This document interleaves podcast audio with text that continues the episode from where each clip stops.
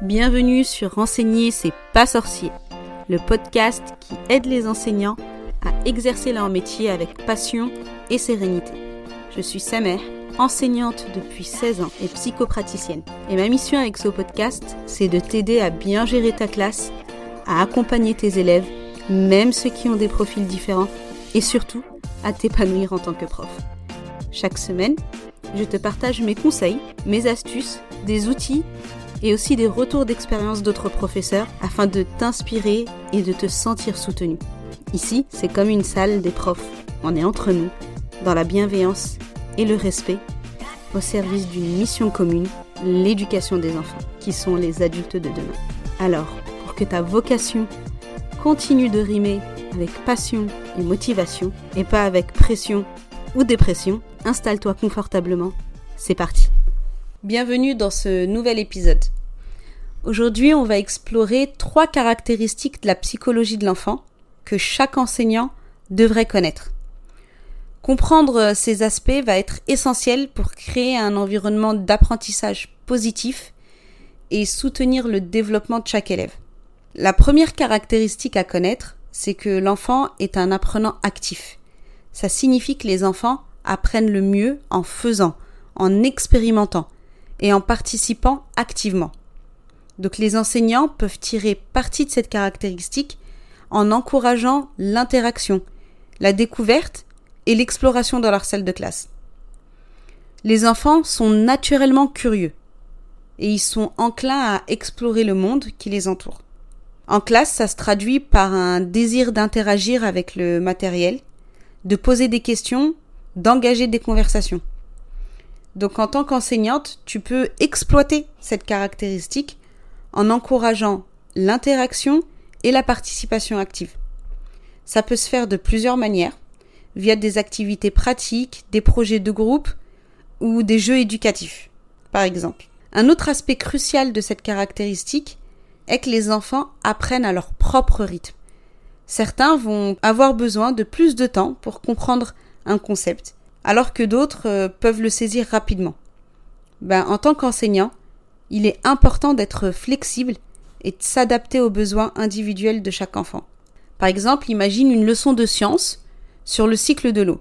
Au lieu de simplement expliquer le concept verbalement, tu pourrais organiser une expérience pratique.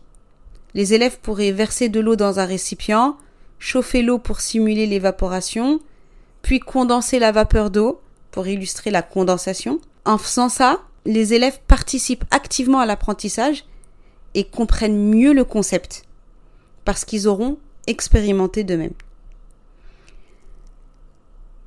Quand les enfants sont encouragés à être des apprenants actifs, ils développent non seulement une compréhension plus profonde des sujets, mais aussi un sentiment de responsabilité pour leur propre apprentissage. Et ça, c'est juste génial. La deuxième caractéristique clé est que l'émotion a un impact significatif sur l'apprentissage des enfants. Les émotions positives vont favoriser un apprentissage plus efficace, alors que les émotions négatives ben, vont constituer un obstacle. On se souvient tous de quelque chose qu'on a appris en rigolant à l'école, ou d'une scène euh, à l'école qui nous a fait rire ou qui nous a rendu triste. Les émotions vont contribuer, et c'est quelque chose qui va impacter l'enfant jusqu'à l'âge adulte. Les émotions des enfants sont étroitement liées à leur expérience d'apprentissage. Lorsqu'ils se sentent heureux, en sécurité, valorisés, bah, le cerveau va être plus réceptif à l'information. Alors que lorsque les émotions négatives comme la peur, l'anxiété, la frustration dominent, l'apprentissage peut être entravé.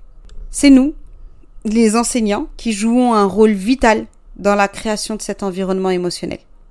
Ça implique euh, de montrer de l'empathie, d'être attentif aux besoins émotionnels des élèves et de promouvoir des émotions positives. Quand tu reconnais que les émotions, c'est une partie naturelle de l'expérience humaine, eh ben, tu peux aider les élèves à comprendre et à gérer leurs émotions. Ça renforce non seulement leur bien-être, mais ça améliore aussi leur capacité à se concentrer sur l'apprentissage. Prenons un exemple concret. Un élève euh, qui arrive en classe après avoir eu un désaccord avec un camarade dans la cour de récréation. Il va être en colère, bouleversé. Bah, plutôt que d'ignorer son état émotionnel, l'enseignant va reconnaître cet inconfort. C'est là que joue le rôle des émotions. L'enseignant va pouvoir prendre un moment pour parler à l'élève, lui demander comment il se sent, lui offrir un espace pour s'exprimer, pour exprimer ses émotions. Et une fois qu'il se sentira écouté et compris, non seulement il y a ce lien qui se crée, mais en plus l'enseignant aide l'élève à trouver des solutions pour résoudre le conflit de manière constructive. Ça va permettre à l'élève de se sentir en sécurité, de se sentir apaisé et surtout prêt à se concentrer sur l'apprentissage. Donc quand tu encourages un environnement émotionnellement positif, eh bien tu contribues à créer une atmosphère propice à l'apprentissage. Tout ça renforce aussi les compétences socio-émotionnelles des élèves, ce qui est essentiel pour une réussite à long terme.